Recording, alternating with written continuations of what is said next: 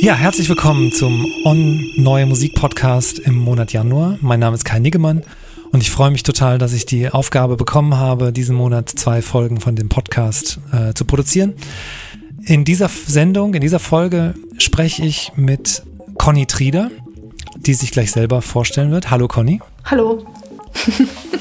Wir nehmen dieses Interview pandemiebedingt natürlich nicht im gleichen Raum auf, das ist uns äh, zu krass, sondern äh, Conny nimmt sich selber auf und schickt mir später ihre Datei, beziehungsweise wenn ihr das hört, hat sie mir die schon geschickt. Und ich habe das dann zusammengebastelt, aber jetzt wollen wir erstmal miteinander sprechen. Conny, herzlich willkommen äh, bei diesem Podcast. Ich freue mich total, dass du so relativ kurzfristig auch äh, Zeit gefunden hast. Das ist total schön.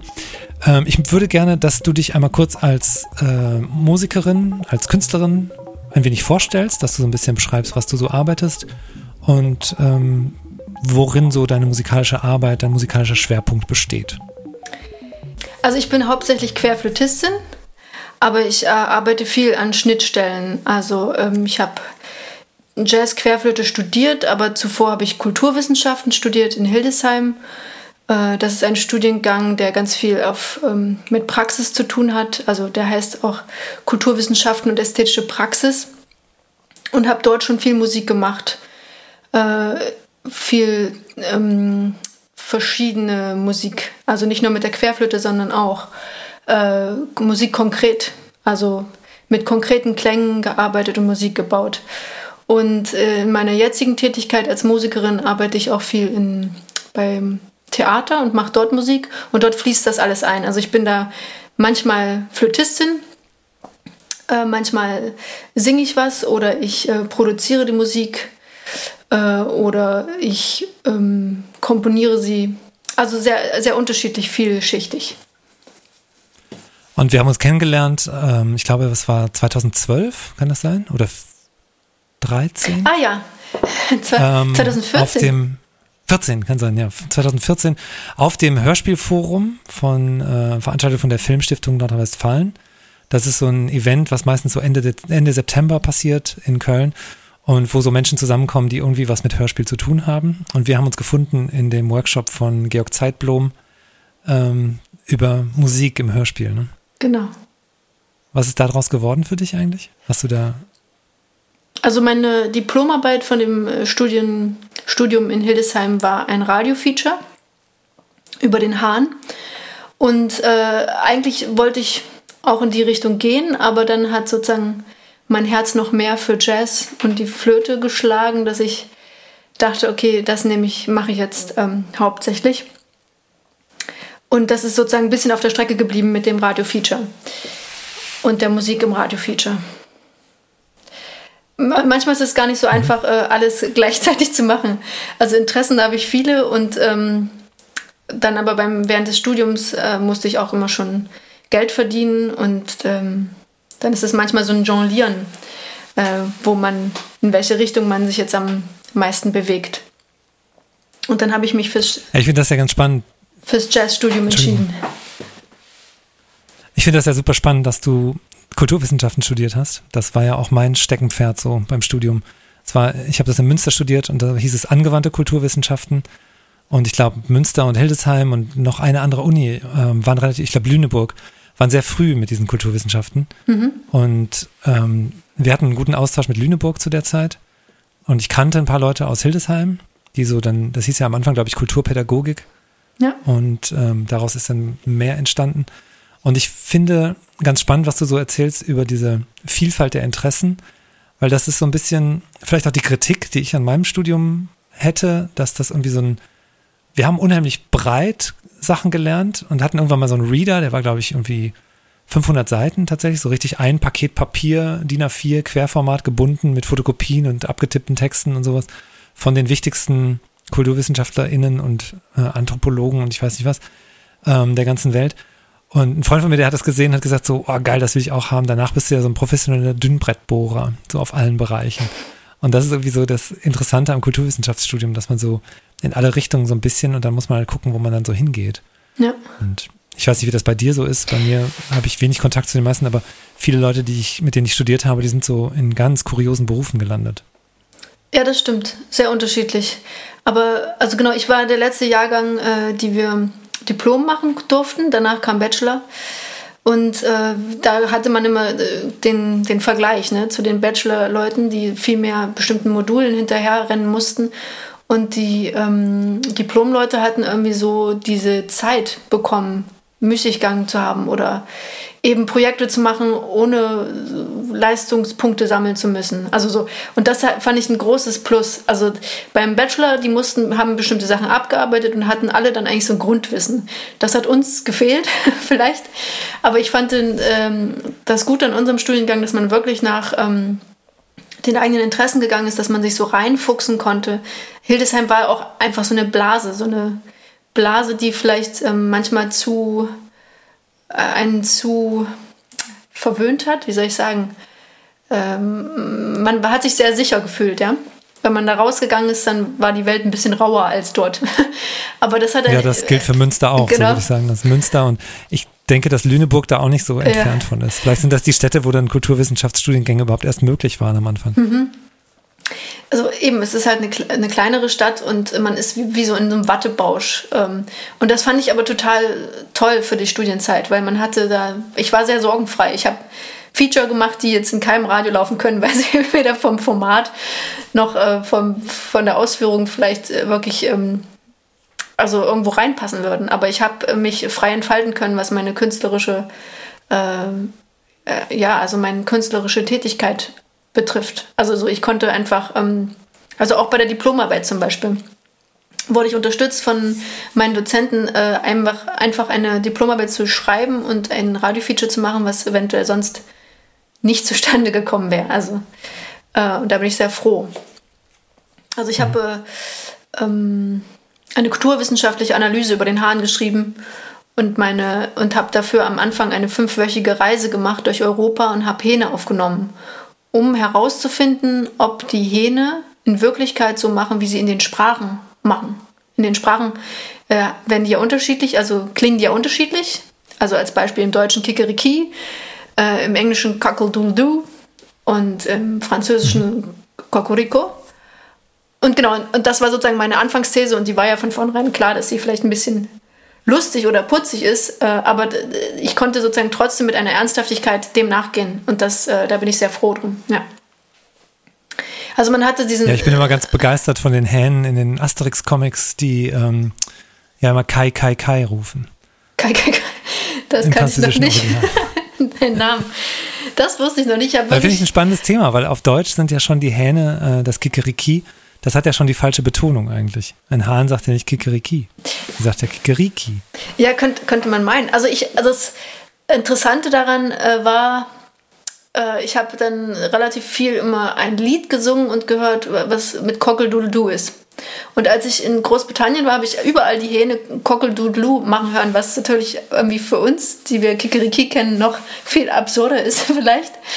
Aber ähm, ich glaube, dass es ganz viel damit zusammenhängt, was man selber äh, erwartet auch, ne? Zu hören. Das ist das eine. Das andere ist, dass ich herausgefunden habe, äh, warum jetzt zum Beispiel in manchen Ländern eher, eher I-lastig ist, also Kikiriki, auch in Italien zum Beispiel, äh, und in anderen eher so O. Kokoriko, ah, äh, weil die früher in den Ländern, wo es mehr I gibt, äh, also Italien zum Beispiel und Deutschland, äh, waren mehr Legehennen, also mehr Hühner, die Eier legen. Und das sind dünnere Rassen, also Rassen, die sind für die Ei, fürs Eilegen ausgelegt sozusagen und äh, sind, legen nicht so viel Fett an. Währenddessen andere Länder, wo mehr die Masthühnchen sind, die, das sind äh, Rassen, die legen mehr Fett an. Und dann ist auch der Hahn größer und dicker und der Ton klingt dann tiefer, wenn er kräht. Der hat dann einfach einen dickeren ähm, genau, voluminöser. und hat dann ein tieferes Stimme. Also so das O ist ja ein Vokal, der tiefer klingt als das I. Also daher. Du hast also Hühnerlinguistik gemacht im Kulturwissenschaftsstudium. naja, genau, also äh, viele haben immer verstanden, ich habe ähm, nicht Kulturwissenschaften, sondern was haben die immer verstanden? Jetzt habe ich selber, jetzt fällt mir selber nicht. Naturwissenschaften haben sie immer gedacht, weil ich über den Hahn geforscht habe. Aber ich habe halt eine kulturwissenschaftliche Abhandlung gemacht, die sehr breit gefächert ist und damit auch äh, ein bisschen habe ich äh, auch in Agrarwissenschaften in Büchern geschaut und so. Mhm. Ähm, das war super spannend. Ich habe ein Jahr mich da so reingekniet ähm, und das hat sehr viel Spaß gemacht, ja. ja das klingt super. Ähm, dein wichtigstes Instrument ist die Querflöte, ne? Ja. Mittlerweile. Und wir haben uns ja, nachdem wir uns kennengelernt haben, haben wir uns ein bisschen aus den Augen verloren und dann, ich glaube, so zwei Jahre später oder sowas ungefähr in Köln wieder getroffen. Zufällig, ja. Wo ich mittlerweile hingezogen war. Und dann hattest du vorgeschlagen, dass wir mal anfangen können, probieren können, zusammen Musik zu machen mit Querflöte und Synthesizer. Und das machen wir mittlerweile schon seit, wann haben wir angefangen damit? Schon eine ganze Weile her. Ja, könnten jetzt schon drei Jahre sein, ja? Ja, ne, ich glaube auch, drei Jahre so ungefähr. Es hat irgendwie keine Zeit, weil wir sehr viel gejammt haben und sehr viel ausprobiert haben und ohne den Druck eines ähm, Konzerts einfach oder irgendwie Öffentlichkeit das ausprobiert haben. Und jetzt haben wir ganz schön viel Kram zusammengesammelt, den wir mal irgendwie äh, katalogisieren und, äh, weiß ich nicht, finalisieren müssten. Mhm. Und ähm, mir macht das großen Spaß. Das ist irgendwie ganz toll, weil das so, da kommt was Komisches zusammen. Ich mag schon immer so diesen Sound der Flöte in der Verbindung mit dem Synthesizer. Ich finde, das ist irgendwie so ein ganz spezielle, ähm, zwei verschiedene Klangfarben. Und mich interessieren ja am meisten Klangfarben so in mhm. der Musik. Ähm, vielleicht kannst du noch ein bisschen sagen, so was, woher ziehst du deine Inspiration? Wer sind so für dich vielleicht die Fixpunkte in deinem musikalischen Werdegang? Das würde mich interessieren. Was inspiriert dich? ähm, das ist je nach Zeit immer unterschiedlich gewesen. Also eigentlich ähm, ist es gar kein, ich kann das nicht auf ein Genre zum Beispiel runterbrechen, weil ich weiß, dass, also Björk hat mich am Anfang sehr, sehr viel geprägt im Songwriting und aber auch einfach äh, vom, von der Klangexperimentalität. Ähm, aber auch viel Klassik, also Brahms oder auch, also ich habe viel im Chor gesungen und da haben wir ja Bach-Oratorien oder, ähm, oder auch von Händel was gesungen und das hat mich dann auch immer sehr fasziniert. Also ich glaube immer, wenn ich in Musik etwas tiefer eingestiegen bin, also wenn man selber macht, ist es natürlich immer noch was anderes. Dann habe ich eine Zeit lang äh, mich mit Cage befasst und fand seine Konzepte total interessant.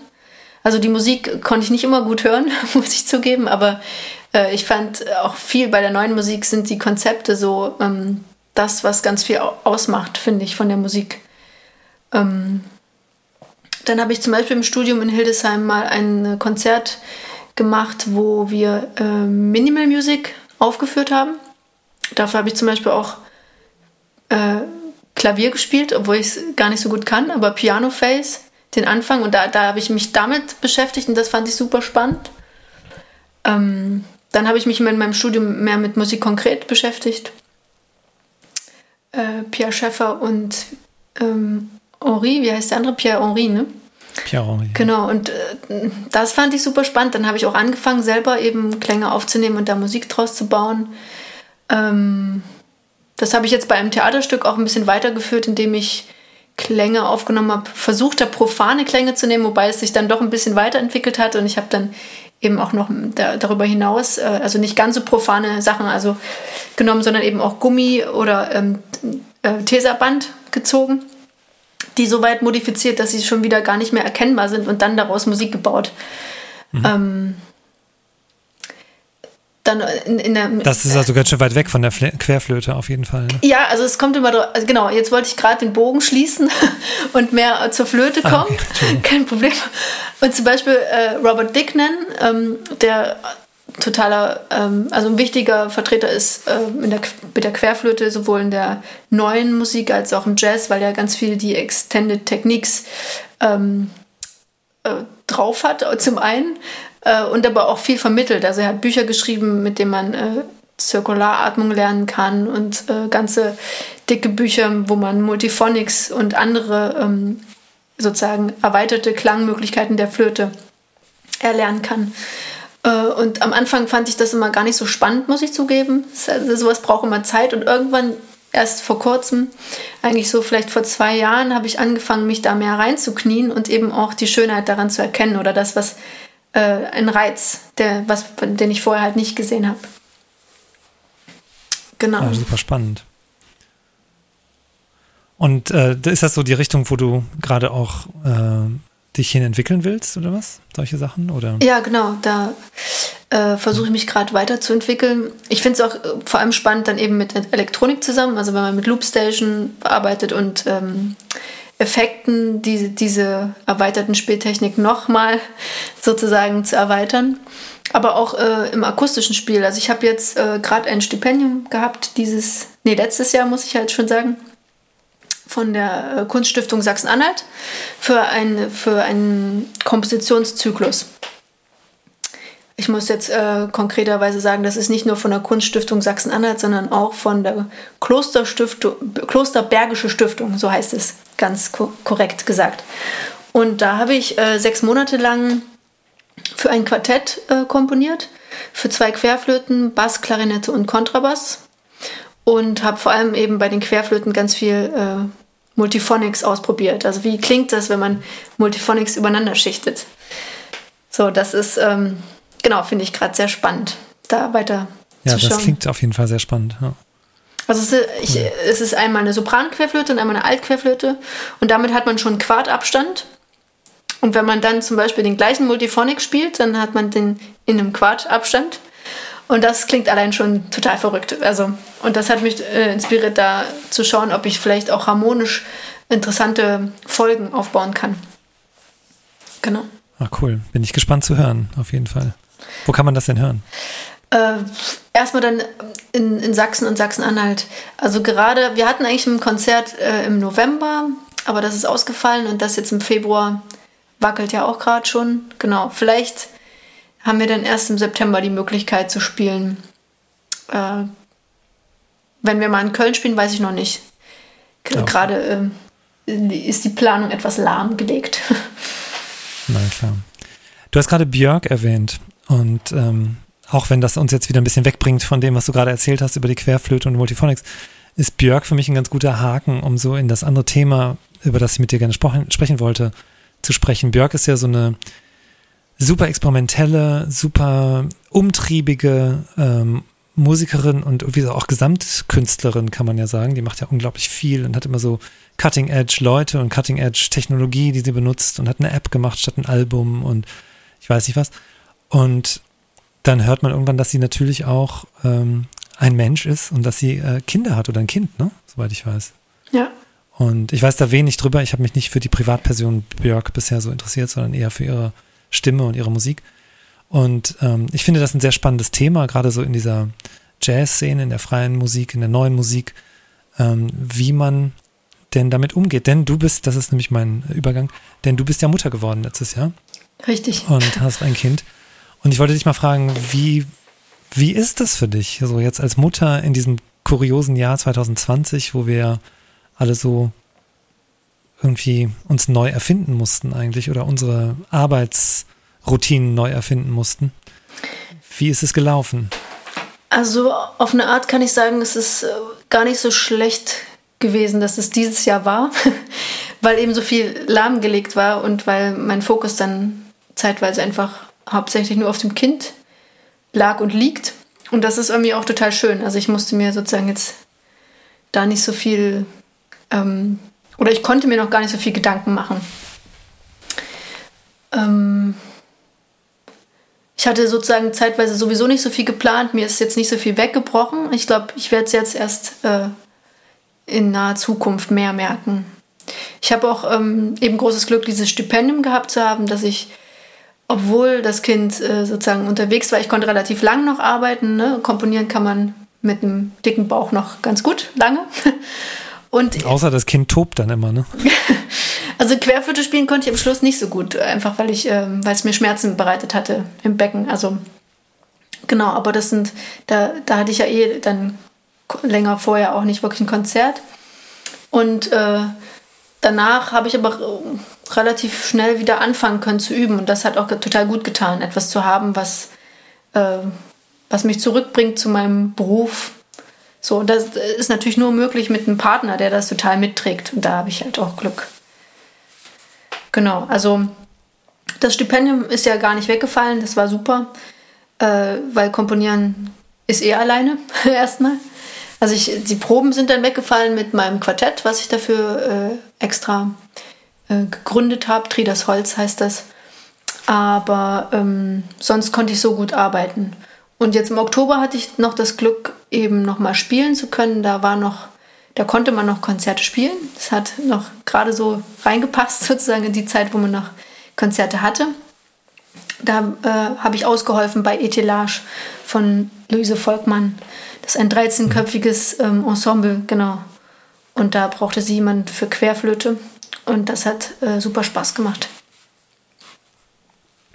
Ja, das ist ja gut. Und ähm, wie, na, so ein bisschen hast du vielleicht schon angefangen, das zu beantworten, aber so, wie geht das für dich miteinander einher, so das Muttersein und Musik machen und ähm, oder vielleicht für euch Eltern sein? Das ist ja irgendwie auch noch eine spezielle Situation, weil dein Freund ist ja auch Musiker. Ja. Schlagzeuger, ne? Richtig. Wenn du seinen Namen erwähnen willst, dann tu das gerne. Ja, Dominik Manich. ja. ja, wie geht das, äh, was, vielleicht kannst du so ein bisschen erzählen, was für dich daran total gut ist und was vielleicht daran nicht so gut ist oder was, äh, wie funktioniert das so für dich? Ähm, oder für euch? Also es ist auf jeden Fall eine Herausforderung, weil wir beide freiberufliche Musiker sind, ähm, dass, dass man mit nicht so richtig planen kann. Also wir haben ja keine Festanstellung, das heißt, es ist immer alles irgendwie nicht so richtig sicher. Und vielleicht auch gerade in diesen Zeiten, also für Dominik ist ziemlich viel weggefallen und ähm, wenn man dann ein Kind hat, macht man sich natürlich nochmal mehr Sorgen, wie kommt man gut über die Runden, weil man ja auch weniger Zeit hat als vorher. Aber man hat natürlich auch äh, das große Glück, eben die Zeit frei ähm, verteilen zu können. Also wir müssen jetzt nicht sagen, den Monat machst du komplett, den ich, sondern wir machen, wir können uns das äh, gut aufteilen. Ähm, also als ich komponiert habe, hat er mir sehr viel Freiräume geschaffen. Da hat viel Dominik übernommen. Mm. Und wenn und zwischendurch hatte er aber auch Proben und auch Konzerte, da habe ich dann Leander mehr genommen. Aber das hat jetzt auch viel damit zu tun, dass ihr beide nicht auf Tour gehen könnt, oder? Das ist jetzt so ein bisschen der Corona-Situation geschuldet, dass es so glatt läuft, oder hattet ihr das eh so verplant? Also Dominik hätte jetzt schwer schon mehr auf Tour gewesen, als es jetzt im Endeffekt war. Mhm.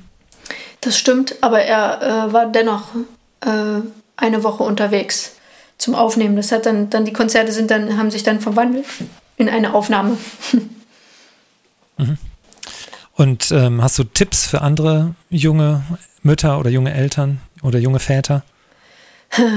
ähm die auch in der Musik arbeiten, ja. meine ich natürlich, also Leute aus, aus unserer Szene, aus unserer Welt.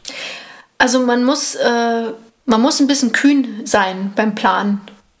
Und dann äh, ist einiges möglich. Also jetzt bei der Tour zum Beispiel, die ich ähm, mit Etelage gespielt habe, ähm, waren wir in Chemnitz, Weimar und Leipzig. Und Dominik ist mit Leander mitgekommen. Also es war natürlich äh, eine Riesenaktion. Und wenn man das von außen betrachtet, vielleicht ähm, ja, kann man sich vielleicht fragen, ist das diesen ganzen Aufwand, diese Aufregung wert?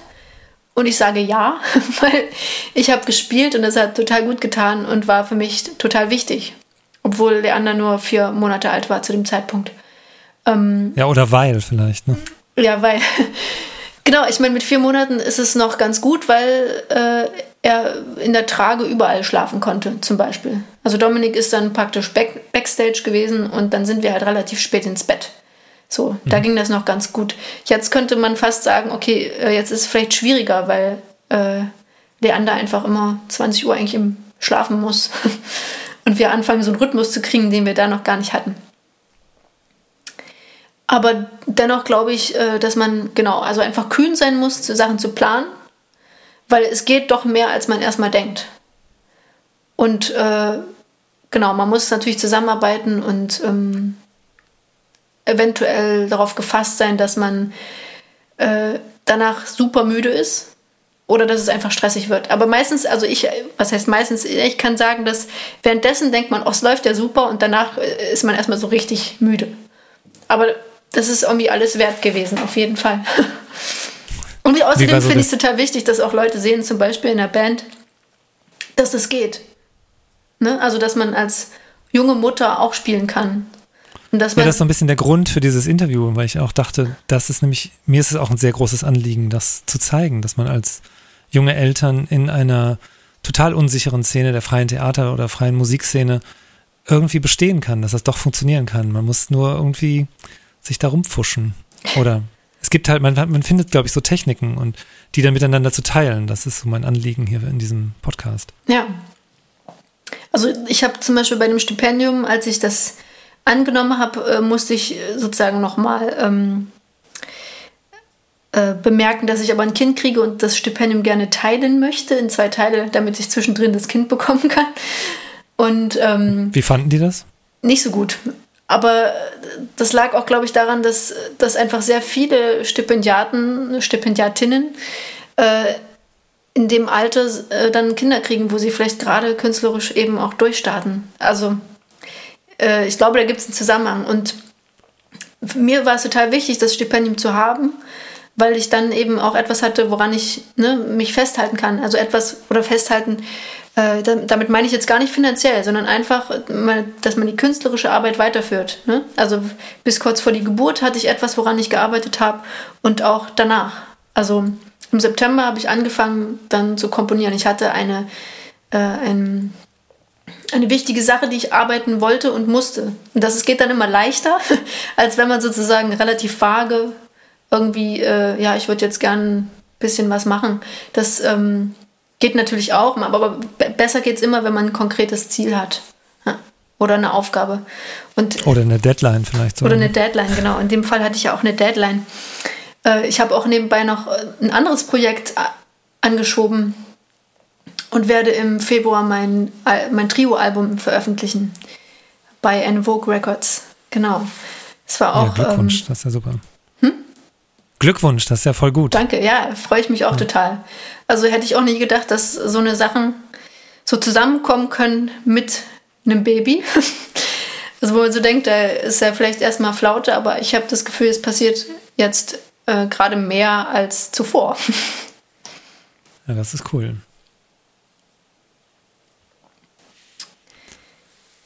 Ja, es ist ein bisschen schade, dass der Release jetzt äh, eben auch so ein bisschen also die ersten Konzerte, die wir eigentlich da jetzt gehabt hätten, auch im Januar, sind abgesorgt worden oder auf unbekannt verschoben. Und da wird das jetzt äh, zerfleddert, das jetzt gerade so ein bisschen, das ist ein bisschen schade. Äh, genau, und es ist gar nicht so einfach eben, also Booking braucht ja relativ viel Vorlaufzeit und das wird dann jetzt alles so ein bisschen weit weg vom Release sein. Das Zumal, also meine Erfahrung ist, dass niemand so richtig jetzt, äh, also je, je länger dieser Lockdown Light dauert, vor allen Dingen habe ich das Gefühl, desto weniger sind die Menschen, äh, die Bookings machen, bereit, jetzt irgendwie so Commitments zu machen.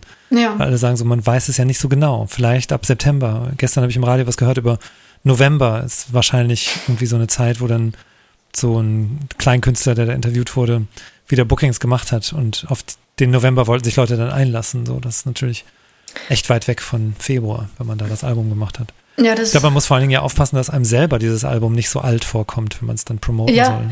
Zumal eben ja auch eine ganze Weile vergeht äh, von dem Punkt, wo man die Sachen schreibt und dann aufnimmt und so weiter und so fort. Da äh, vergeht viel Zeit. Richtig. Ja. Und äh, mit dem Booking ist halt auch schwierig, weil, äh, genau, selbst wenn Leute sich drauf einlassen, dann verschieben sie ja, haben sie noch ganz viele Konzerte, die sie verschieben wollen von vorher. Also genau. Das heißt, man kriegt jetzt gar nicht so schnell äh, überhaupt neue Möglichkeiten rein, ja. Ja, ich glaube auch, diese ganze, die Problematik ähm, wird uns noch sehr lange beschäftigen und selbst im optimistischsten Fall, wenn wir jetzt alle äh, bis Sommer geimpft werden und äh, danach ein normales Leben äh, eigentlich wieder möglich wird. Ich glaube, dass dann trotzdem immer noch solche Sachen im Weg stehen, die so organisatorischer Art sind und die dann so noch die Altlasten sind, weil es ist ja so viel geschoben worden. Konzerte aus dem April 20 auf den April 21 und jetzt zeigt sich, dass der April 21 auch kein sicherer Termin ist und so. Das wird ja alles noch auf 22 geschoben. Insofern mal schauen, wo wir dann, in welchen Spaces wir dann auftreten können, 22. Ja. Wie viel Platz dann da so sein wird. Genau. Ja. Ja. Ähm, Wollte ich noch was dazu sagen? Ja, ich weiß auch nicht. Das ist erstmal so, fällt dir noch was ein, was du noch sagen möchtest vielleicht? Weil ich habe jetzt erstmal, bin am Ende mit den Fragen, die ich dir stellen wollte. Wir haben hm. jetzt eine halbe Stunde miteinander geredet ungefähr. Das ist eine sehr gute Länge für so einen Podcast. Und äh, wenn du jetzt Bock hast, noch was zu sagen oder dir noch was einfällt, finde ich das gut. Ansonsten schalten wir gleich die Aufnahme ab und reden privat weiter. Äh, dann, warte, sage ich noch eins. Ich muss mich kurz nochmal sammeln. äh, ah, genau. Ja, also je länger dieser Lockdown anhält, umso schwieriger ist es, finde ich, ähm, bei der Stange zu bleiben. Also ich finde, bis jetzt war es immer so, ich, man kann kreativ sein, zum Beispiel komponieren oder neue Ideen entwickeln, wie man solo arbeiten kann oder ähnliches. Aber irgendwann kommt dieser Punkt, wo man das nicht mehr alleine, also wo man dieses kreativ in der Ecke hocken alleine, wo das nicht mehr fruchtbar wird, weil man irgendwie einfach den Austausch braucht oder einfach auch Publikum. Also wo man das umsetzen muss und nicht nur machen. Das hat mich jetzt auch so ein bisschen äh, so ausgebremst, weil ich eigentlich so aktiv komponiert habe und war so, äh, will das jetzt unbedingt hören, wie das klingt mit dem Quartett. Aber jetzt muss ich mich in Geduld üben. Genau. Mhm. Querflöte ist ja leider auch, was die Aerosole angeht, angeht nicht gerade das äh, risikobefreiteste Instrument. Ja, ne, das stimmt. Das ist so nicht, nicht so schlimm wie Chorsingen, aber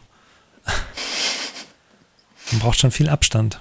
Und das ist ja in den normalen Probenräumen, die man so hat, wo man normalerweise mit dem Quartett proben könnte, ist das ja illusorisch. Der ist ja gerade mal vier mal vier Meter groß und wenn man vier Meter Abstand halten soll, dann kommst du da ja nicht unter. So ist es. Also ich habe mit eben einmal im September haben wir geprobt, da habe ich extra einen größeren Saal organisiert. Und dann haben wir auch aufgenommen. Aber das Problem war, dass der Raum so hallig war, dass wir selbst beim Proben so, beim Sprechen schon Schwierigkeiten hatten, uns zu verstehen.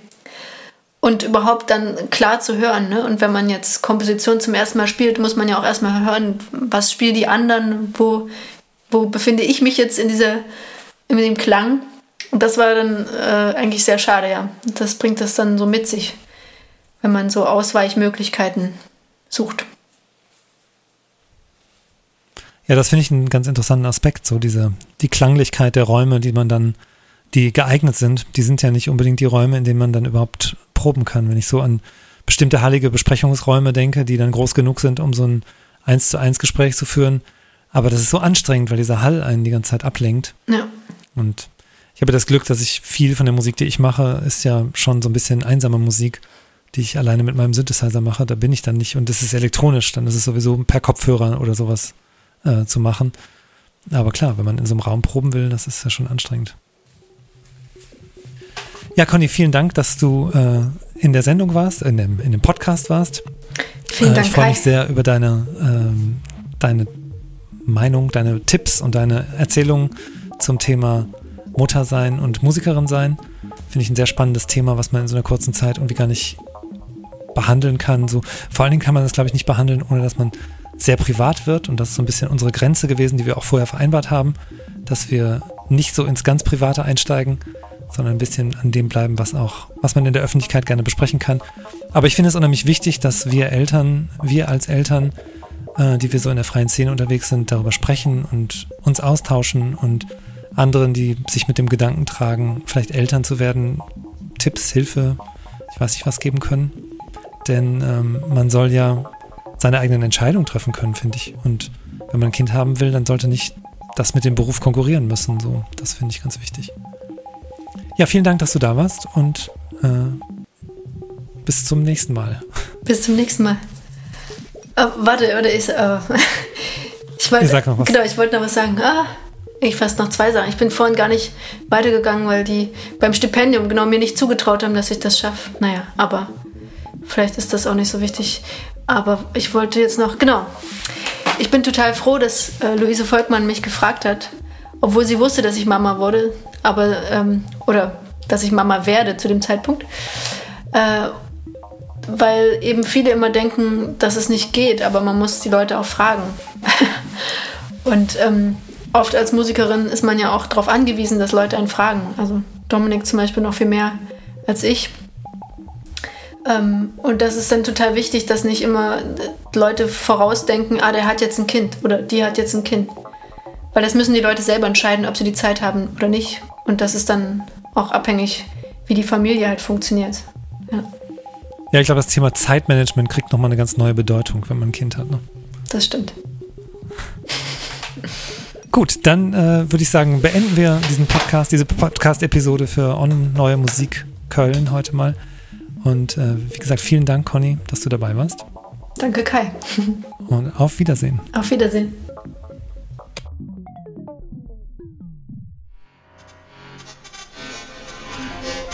Oh, podcast, podcast, podcast,